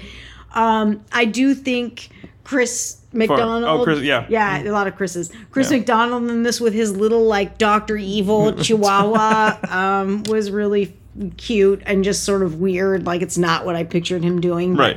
Uh, I I did think that that was kind of funny. And one of the things that cracked me up the most which is so dumb and has absolutely nothing to do with the movie or the dialogue, is that every single piece of clothing that Artie Lange is wearing is way too tight, and Oh, he's yeah. like a big dude. And every single piece of clothing that Norm Macdonald is wearing is way too big. Yep. Like it's the most ridiculous like juxtaposition of fashion ever. I bet you they did that on purpose. They probably did. And Yeah. knowing that this was in '98, Yeah. certainly the Norm Macdonald like everything's too big look it Yeah. like does kind Yeah. of make sense you know we, we definitely um, had a lot of ill-fitting clothes one way or the other in Yeah. the 90s but he really exemplifies like some of the dudes that just didn't know how to take care of themselves in the 90s So how did you liked? Well, you kept bringing up the music, so it was very. Actually, there are a lot of hits in it. So how did you feel about the soundtrack? Oh, I will say, I I have to say the soundtrack was pretty good. I mean, anytime you can get things like Better Than Ezra and Chumbawamba. Or was it no? It was Third Eye Blind, right? And Third Eye Yeah, Blind. No, yeah. they're both, in there. Better Green than Day. Ezra, Green Day, Yep. Third Eye Blind, Chumbawamba, one of your diehard favorites, AC/DC. Brian. ACDC Yeah. was in there. Yep. Uh, Dirty Deeds Done Dirt Cheap, Yep. which makes Perfect sense. I mean, it almost should have been the anthem of this film, considering it's called Dirty Work. They should have really played that one up. Mhm. Um, I loved the music in the film. There was some KMFDM. It really was uh, choice for Yeah. 90s. So the the soundtrack, if there's even a soundtrack for this, there wasn't a ton of music, but No. like the the slightly more than half a dozen 90s selections that Mhm. were in here were definitely familiar to all. And um, if you grew up when we did, this would have been early college years for us Oh yeah. it it definitely had that nostalgia feel. Oh, I also um again back to the fashion Sure. thing. I feel like I look at that in every film, especially these older pieces now. Sure. These are vintage now. These right? are now vintage. I loved the scene where um, I guess they're starting to figure out their dirty work plot where they're pretending to be cops at like a frat party Oh. and then you're you're seeing sort of the dudes in the frat house and they're all wearing these vertical stripes and hor- like horizontal stripes every type of like rugby shirt imaginable it's like did they they look they all came from structure or something back in the day it, it was funny to see all that Sure. because like it fashion wise it it really harkened back to those days because we were that college baggy. age when that was happening and it was a weird Everything was it was weird fashion time it really was some weird years Yep. I don't. Uh, I don't miss it. I, I don't either, but I definitely laughed at that scene because I was like, oh yeah, these these rugby stripes in every way is so familiar, so unfortunately. So did you enjoy the comedy, or was it way too lowbrow for you, or was it what was like the most cringeworthy? Uh, actually, you kept freaking out over the fish and the bed bug scene. Yeah, there's there's Or definitely cockroaches. there's where they're trying to throw the dead fish in a house as Yeah. sort of one of these revenge works. Pretty pretty with the gross. with the coke dealers. Yeah. that was pretty gross. The the cockroaches in the bed Yeah. are are pretty gross. Although I did make the comment, thank God they're the big ones because those are the ones you know don't come with like eight million little babies Right. that are everywhere. So uh, as gross as they look, those are the better ones to uh to have hanging around. I can say that from all my years living in New York City. Um, You didn't really laugh out loud much in this. It was you were shaking your head more than anything. I was like laughing, I mean, but I'm an idiot. So there's some there's some funny stuff in here, but it's there's a lot of like cringeworthy, you know, comedic moments where I felt bad, folks. Like Lin- Lindsay's highbrow. Lindsay is a journalist. highbrow. Like, but not that she's highbrow. cool. I enjoy some some stupid, Stupid comedy, stuff. but I think the thing that struck me is is the timing and and some of the weirdest timing Mhm. was the way that around the bits where um, Norm Macdonald is using his little Tape uh, tape recorder. recorder Mhm. and just being like note to self and Yeah. then saying something super dumb which i'm sure it's supposed to be funny but it they were almost these weird interrupters at times where i'm like wait what That's also Like, just why are you that was his sense now? of humor, though. Too like he would do these weird non sequiturs. And he has a weird i actually think norm macdonald's pretty funny He is. He was great on Weekend Update. yeah that was that was, was like his, his- gem in the Yes. crown right Yes. But for some reason, the timing of the comedy was weird. Whereas w- with Adam Sandler, for example, you Mhm. mentioned him earlier in some Yeah. of his weird films, it moved fast. Like he sort of pushed the comedy through. Yeah. And this one, I feel like there were almost moments where I feel like it should have had like a live studio audience and they were like waiting for the laugh and then like it didn't come. Right. And there were these what felt like longer pauses before you would go to the next thing.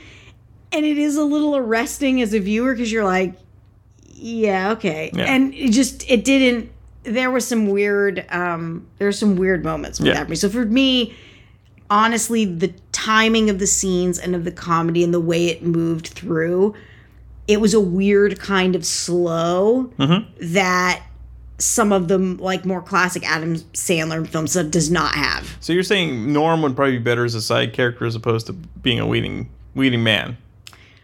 Um, I don't know. I think he carries the movie fine. I just wish it was faster. Like It's only 82 minutes, so you thought that was slow. I, so I yeah. did for Yeah. those 82 minutes, which is not a long film No. by today's standards at all. Um, it it definitely felt like it dragged at points. Mhm. Like the comedy was slow Okay. uh, for me, and I, and I thought that that was a little bit weird. There's a few like good. Well, you have the hallucination scene. Oh yeah, well where they're you know Gary they're like Coleman. oh my gosh, well putting Gary Coleman in anything, I'm like oh my god, He's he's getting back, punched out by the. that was sad. I mean, clearly, you know, that was uh, that was not a fair fight. But I did think there that was probably one of the funnier shticks. This idea Well, and that Sandler like roasting the pig and yeah, that's- you did see uh, a cameo by Adam Sandler, which was funny, Yeah. and he he kind of helped save that scene. Yeah. Um, and you know they they sort of worked this whole like grandma's brownies, but Oh right. they give you hives and make you hallucinate Yeah. thing a couple of times.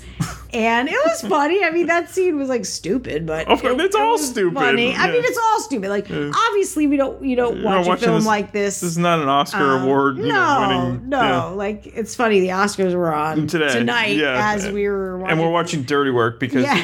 I'd much rather watch Dirty Work than the Oscars at this point. So clearly, it's not winning any No. any statues. But I mean, it does have going for it a lot of classic '90s stuff, which Sure. again, I was a late teen, early 20s at this time, so it's, kind of cool to see that. And there were some really funny people in this. Like, I think Artie Lange is a really funny guy. and- Absolutely. And, he was, you know, in this as like the sidekick best friend Yeah. Sam to, to Norm Macdonald's Mitch character. And As we were talking about, though, a lot of these guys are dead too. So like Norm Macdonald, Bob Saget directed. Um, Jack Warden's dead. Chris Farley's dead. it's uh, pretty, Don Rickles. Don Rick. Well, he was he's old. old. Yeah, but yeah, I mean everyone's died in this. It's and, kinda and Artie's been close to death too because he's had so many drug issues. So It's kind yeah, of heartbreaking when you think about. It. I guess you know that's one of the ironies of these type of stupid, dare I say, Yeah. kind of slapsticky comedy things. So many of the people who are the comedians in these must be like tortured souls Yeah. because their personal lives Farley. really seem to reflect like anything but. Yeah. Like they don't seem like they enjoy much of the success or the levity yeah. that they put on screen in these films. It's almost like you see at the end of the DVD uh, some of the like bloopers, bloopers, yeah. from the scenes or whatever. Which are great, by the way. Yeah, and they seem like they're having a good time and like laughing, but then when you know what you know about these these guys, it just happens to be mostly men Yeah. um, in this one that have since passed in real life. You're like, God, yeah, they didn't seem so light in No. the real world, and it's so ironic to see them do this kind of comedy, but know that the struggles they had behind the scenes were were so different. Um, and there's almost a weirdness to that. Like, I don't want to turn this No, interview melancholy or whatever, It's but true. um, it is weird. So you did bring. I mean, it is a, a male dominated, and this is a male type of movie too. It is kind of like one of those raunchy comedies. How did you feel about the main female character, Traylor Howard, or do you think she was just really underused? I mean, she was fine. She Yeah. was. I don't think there was anything negative about. I like. Did you like her fashion? I like seeing her cute '90s outfits. Yeah. Uh, I definitely. pixie haircut. Yeah, I definitely. Uh, I had hair like that. Yeah. Um, just a little bit after the the '90s, right in the early 2000s. So I, I appreciated seeing that again, and I, I appreciated all the bright colors, and uh, I loved her little blue dress and the red bag in the scene where she was going to work at the car dealership. It was like a modern day, like Dorothy Wizard of Oz thing going on. 90s Dorothy. I like that. Um, but she just was sort of a uh, a real supporting. I don't want to say non-character, but Mhm. like she didn't really move the plot along No. much. I like that you know. Unfortunately, her grandmother's building was affected Yeah. here when. You know, uh, Norm Macdonald and Artie Lange went and did their dirty work Right. and kind of got conned by, you know, the evil McDonald. guy with his little chihuahua. Yeah. Um, but I I like that she kind of was part of the re-revenge revenge Sure. plot, and that was kind of cute that they brought her in. But Mhm. yeah, she just I like her. She just didn't add a lot to the No. story, but absolutely nothing negative No. about her. Yeah, besides her and the in it. grandmother, it was all that and a bunch of prostitutes. Yeah, I would most of the the female stars of this were prostitutes. That's right. Uh, which was really uh, very interesting. That's right. Watch out for your nose. yeah. the I, I, you said this was rated PG thirteen. 13. So there was other scenes like the prison scene that they were going to make a lot filthier. Oh And God! So yeah, but if this were an R, they would have really taken some of. This I almost think it's better as a. PG 13 because then you could be somewhat subtle. Like you kind of had to get what he was talking about instead of just coming out and saying. And I think that's a problem with some of these movies. Is like they hit you over the head with it instead of being a little more nuanced. And so, you know, That might have been one of the things I'd be willing to give it. Actually, Really? that it knew. Oh, yeah. That it knew to back off of Sure. that, and that it did. So I, I would. I mean that. If we're gonna put a few checks in the plus, That one's column, okay. I might say that.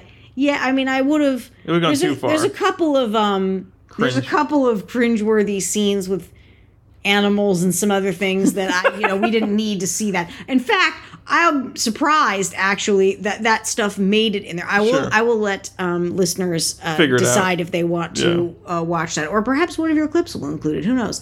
But I think um, that is a shock that it made it in here, Sure. only because those scenes to me seem a little more the suggestive than PG-13. they're Um, ridiculous. uh, and so I was surprised about those, but yes, it was better to be less overt um, Yeah. in in some of those uh, more uh, intense, if you will, uh, scenes.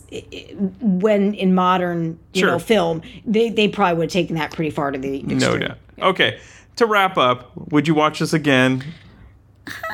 Sure I'd watch this one again. So if I have it on, what you want? If it was in the background, you might get a chuckle. I think I'm gonna work on my music or something. It's like, hey, I guess as long as I have headphones on while you're doing whatever this is, All right. I can I can take the visuals. When Chris but- Farley's on and he said the Saigon Horror, but I'll let you know. So how about that? Oh, that I didn't think that one was. Oh, funny. it's the best. You love that one. You were even quoting. Time to pay the fiddler, whore. Oh my god! But he's just. I swear to God, every single I love it. He reminds me of the Kool Aid guy. Like he's busting through the brick wall, and he's just like screaming at you. And there's just something about it where I'm like, oh, like I just. he Because I live in a van down by the river. He just jumps out and like does the things, and it's so much, and you're just like, oh, Oh, I love oh. it. I feel myself physically like kind of recoil and cover my face as he's like doing his thing, and I'm I'm scrambling for the remote because as loud as it is, it needs to be turned So down good. 20 clicks when he jumps on. So. Um, Well, I'm glad I got your point of view from this. So you didn't hate it, but it's not a go. and You're not gonna. Re- it's not repeat viewing for you. I'm probably No. not gonna watch this one again. Okay, folks. So you can listen to Brian on this one, but no. But- yeah, maybe. I mean, you know, if you like the silly Adam Sandler kind of You'll probably comedies, dig it. you might dig this. But it didn't have the funny of some of those films. Even like a Grandma's Boy or something. Like I laughed a lot during Grandma, that. I, I did that one too. So yeah. And I laughed a lot during that, and that one I would totally watch again, even Right. though it's also like ridiculous. Yeah. This one just from a comedic timing standpoint, when you pit it against other films that are similar, Sure. that like Adam Sandler would have done, or I personally think a lot of the Will Ferrell comedies, Sure. like twelve up this one, Yeah. right? Um, or even like a Grandma's Boy, whatever. I, this just doesn't have the timing to hold up to those films. And that's- it's kind of a step below. Totally valid. Totally valid. And that's why I had you on. I wanted your take on it. Yeah, and look, and I love the actors that are in this Yeah. film. I think they're funny people. Um, I love them in other things, and I honestly think on their own they stand really strong. And I would watch all of their Other own movies, material in in other films and or shows and Mhm. or stand up. I have seen Norm Macdonald do stand up Yeah. and thought he was terrific. Yeah. Like he had, you know, was on a sober stint and Mm-hmm. um and he was hilarious. I mean, we really uh we really loved seeing him. So I I appreciate him. Sure. And his weekend update really the was best. the best thing that he did. This one I would say if the timing were different, I would have given it more of a thumbs up. Okay. That's fair. I appreciate your honesty here. Hey man, I don't know how else to be. And That's all thanks, I can do. Thanks for sitting through it. Oh, you're more than welcome. It's again, there were redeeming moments and I kind of heart the late 90s too, so as much as I like the 80s and uh, it was interesting to see elements of this from my past uh, crawl back. The music was one of the the best parts and the fashion. Music and fashion. Well, thank you again. Well, thank you for allowing me to watch this, I think. Ridiculous. Ridiculous. Yep. Hey, Mom, Dad. Brian, Stacy, your mother Ellen and I are so glad you decided to join us for this family communication session. So, what's up? You guys getting divorced or something? No, we just wanted the family to talk as a group. Okay, well, let's get it started then. All right, well, Stacy, Brian, your father, Ted, and I are a little bit concerned. Celia, the cleaning lady, was in the family room and she found a bag of pot. She didn't smoke it, did she? No, she didn't smoke it. Now, we're not here to come down on you. I mean, that's not what we're about, okay? We're just concerned that pot could lead to other things. Crack, ice, boom, pow. But we know you don't want to hear this from us. Sure, I mean, we're your parents. Who wants to hear this stuff from their parents, huh? But your father and I came up with a brilliant idea to give you kids some direction a motivational speaker. Yeah, one of those guys who speaks to big groups at high schools and churches. You mean to come to the house? Uh huh. Yeah. Yeah, all right, later. Thanks anyway. Hey, hey, hey, come on, you guys. This set me back a few bucks. Okay, his name is Matt Foley. Now, he's been down in the basement drinking coffee for about the last four hours, and he should be all ready to go. I'll, I'll call him up. Matt, we're ready for you. His speech is called Go For It. Now, he's used to big groups, so make him feel like there's a crowd here. Matt, come on up, buddy!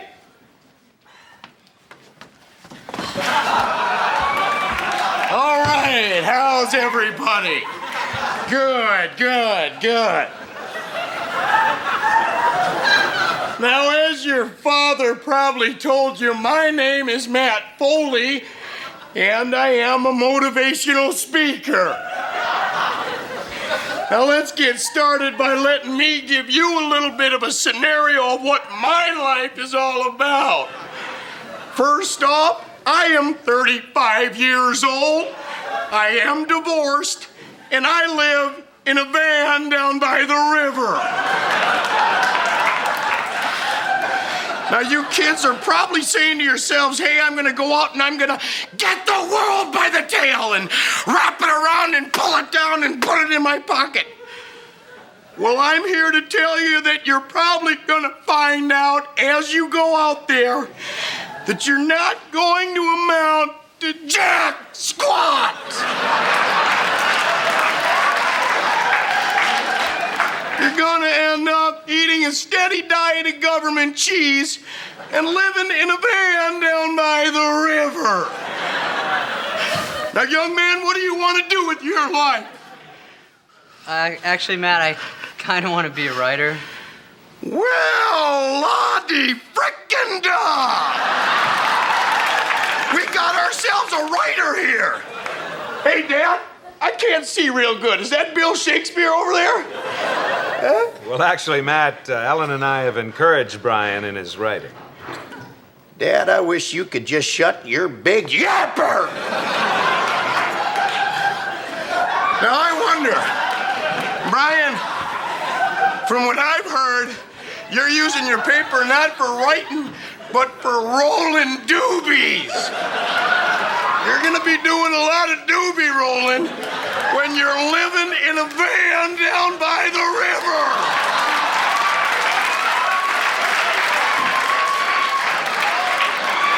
Young lady, what do you want to do with your life? I want to live in a van down by the river. Well, you'll have plenty of time to live in a van down by the river when you're living in a van down by the river. Now, you kids are probably asking yourselves, hey, Matt, how can we get back on the right track? Well, as I see it, there is only one solution, and that is for me to get my gear, move it on in here, because I'm going to bunk with you, buddy. We're going to be buddies, we're going to be pals, we're going to wrestle around. Old Matt's going to be your shadow. Here's you, here's Matt. There's you, there.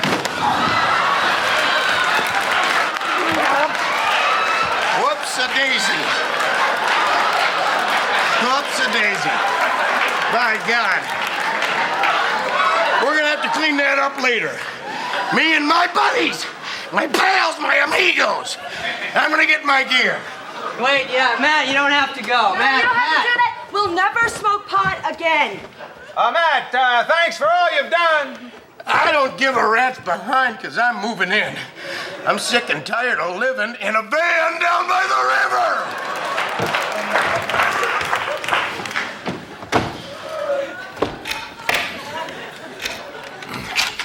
Is the back door locked? Yes. We love you, Dad. I love you too.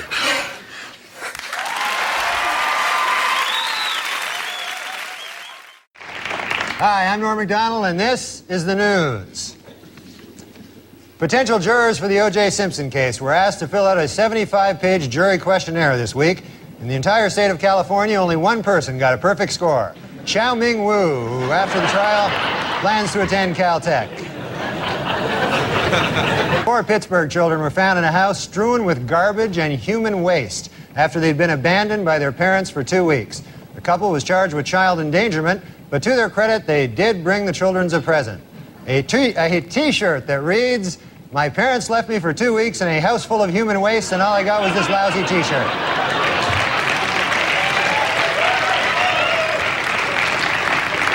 Tourism in India has taken a dramatic drop recently. The State of Bureau of Tourism has two theories. One, airfares have gone up slightly in the past year, causing a decrease in travel worldwide. And two, the plague.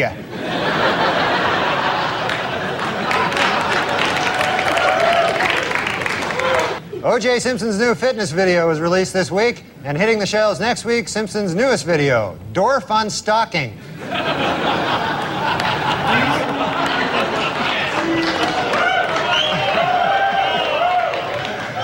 Ah, the crowd is torn.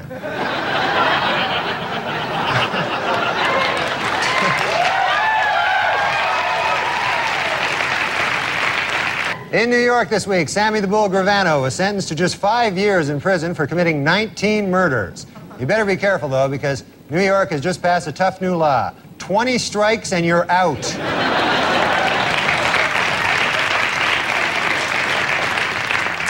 A comet hit the planet Jupiter last July, and scientists now say the dark scars have almost completely disappeared. But the emotional scars will be there for a long, long time. Ford this week recalled two models of cars, saying that they might explode during refueling. At Ford, quality is job one, and job two, making your car explode. What's it like to lose $35 million? Just ask Dale Sturdivant of Honesdale, Pennsylvania. That's how much he lost this week at a local convenience store when he failed to guess any of the six winning numbers in the state's Pick Six lottery. When reached for comment by Weekend Update, Sturdivant replied, Why are you making such a big deal out of this? I bought a $3 lotto ticket, it didn't win. Why can't you leave me alone? Christie Brinkley told reporters this week that her marriage to Billy Joel was over long before their divorce. The key moment, she said, came when she realized that she was Christie Brinkley and that she was married to Billy Joel.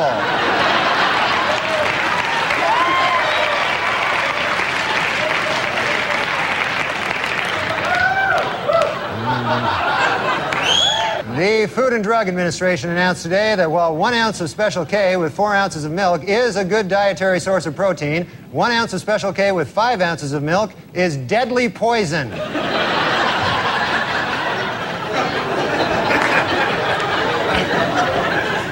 70% of diners polled this week said there should be no smoking in restaurants. And 80% of diners said that restaurants should give away their food for free. this week, Disney released a new CD featuring a rapping Mickey Mouse. To avoid controversy, the CD will not include the controversial hit single Cat Killer. And in a related story, this week marked the 5,000th performance of the Broadway musical Cats. It also marked the 5,000th time a guy turned to his wife and said, What the hell is this?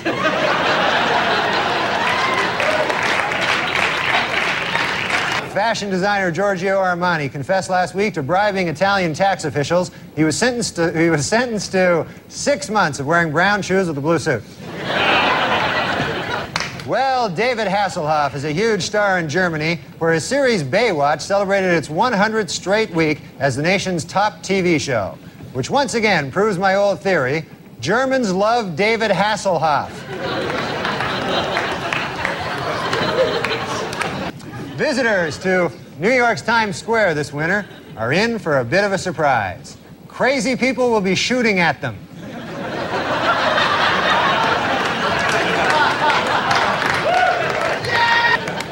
And finally, John Wayne Bobbitt is going to be an adult film star. He has been signed to play himself in the John Wayne Bobbitt story. The part of his severed penis will be portrayed by Pauly Shore. and that's all for now. Good night and good luck.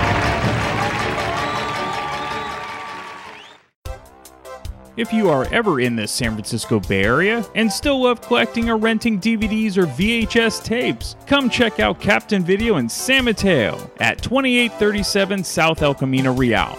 Captain Video is open six days a week and closed on Wednesday, and one of the last traditional video stores still running in the United States. New movies you can rent for $2.99 a day. Old movies you can rent for $2.99 for five days. And if renting isn't your thing, you can also purchase anything you find in the store. Be sure to tell Ira that you heard about Captain Video from the Damn Good Movie Memories podcast.